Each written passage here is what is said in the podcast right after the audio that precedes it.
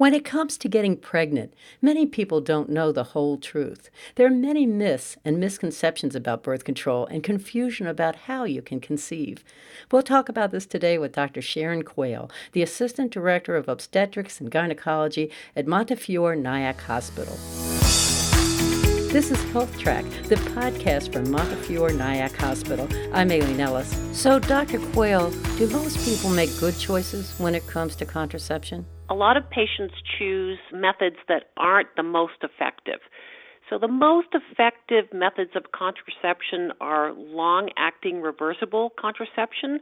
That includes the IUD and the implant that goes into your arm. That type of contraception is actually recommended by the American College of OBGYN and the American Academy of Pediatrics as a primary choice over oral contraceptives.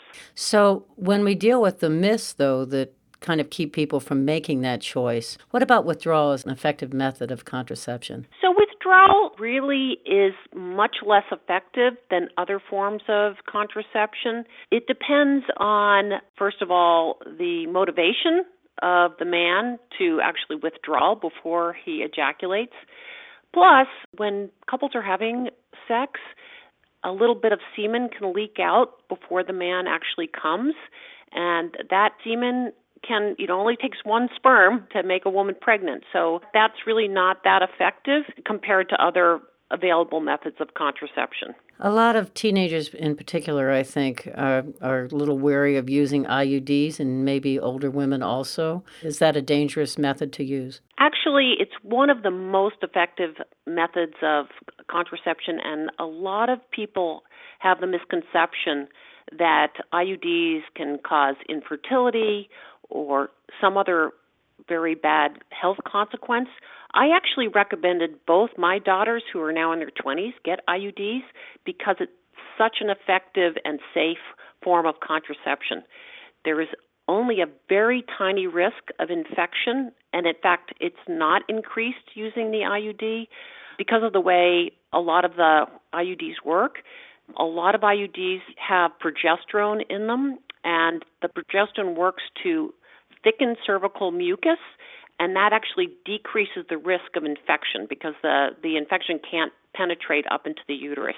It does not increase the risk of infertility. There's a, only a very small risk of uh, perforation of the IUD, and all these risks are much smaller than having an unintended pregnancy and even having a lot of serious complications during pregnancy. And if you were to have a problem like that, you'd have a symptom that would take you to the doctor. Absolutely. So let's talk about oral contraceptives for a minute and the perception that they might cause cancer.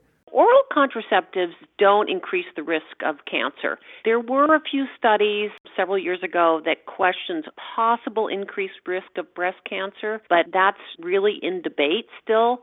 What we do know is that women who use oral contraceptives for about five years or more reduce their risk of ovarian cancer by 50%.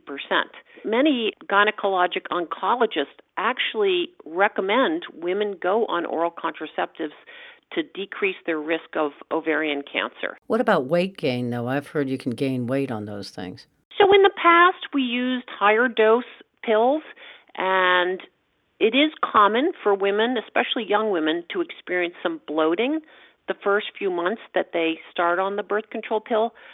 Studies indicate that there actually is no increased risk of weight gain using oral contraceptives or IUDs that have hormone in them. And what about if you miss a period? Is that something that you can worry about when you're taking these? I think that that does bother a lot of women, but there's really no medical reason that you need to have a period when you're on an oral contraceptive or when you're using an IUD that has hormone in it. So there really is no risk to missing your period. Some patients come to me and they say, Well, I feel like I need to have that monthly period to clean out my system. But there's really no medical basis for having to have a period when you're on a hormonal method of, of contraception. So, is birth control 100% effective no matter what you use? The most effective forms of contraception are the IUD and the Nexplanon, which is the hormonal implant. That's why those two methods are recommended to young women and teenagers as a top choice by the American College of OBGYN and the American Academy of Pediatrics. At that time in your life, you're the most fertile, and in the United States, 50% of all pregnancies are unplanned. So those are the top choices. That being said, um, oral contraceptives is also a good choice and has definite benefits. Um, they're about 91% effective. Then there's Depo-Provera, which is a shot in the arm. You can receive that once every three months. That effectiveness is about 92 to 93 percent. And then everything else, like condoms, withdrawal, natural family planning, the risk of getting pregnant increases with all those compared to the ones I just mentioned. So, when someone comes to you for advice on contraception, what do you look at to decide which one is right for that particular person? Generally, if the person is very healthy, I go over all the choices with them. I give them the the benefits and try to address any concerns that they have, uh, potential risks of each method. So, most healthy young women could actually choose any of the methods that we've discussed. Um, there are certain medical situations where a patient might not be a candidate. For instance, if somebody is 35 and smoking, they're not a candidate for uh, oral contraceptives. If they have high blood pressure, we would not give oral contraceptives. I try to give people a variety of choices. And what about if a teenager comes to you, or even possibly a parent with a teenager, which is probably more unusual? I think there's always the perception that teenagers who get contraceptives might perhaps be more promiscuous. Do you have a comment on that? Well, I think that is a concern of a lot of mothers who bring in their teenagers. And actually, I do quite frequently see uh, teenagers and mothers together. Depending on the situation, I will interview the mom and the patient together.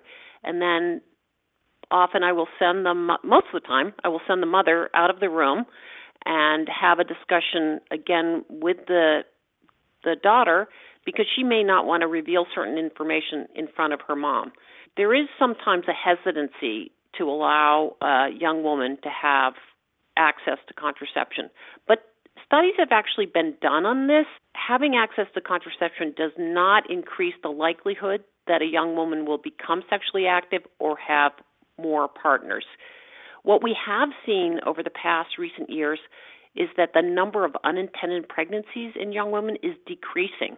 And this is probably related to the availability of long acting contraception. Is there anything else you'd like to add? If people want further information about contraceptive choices and what's right for them, I would like to give a few websites.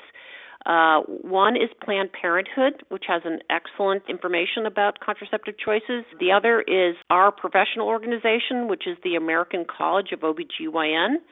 And you can look it up under www.acog.org.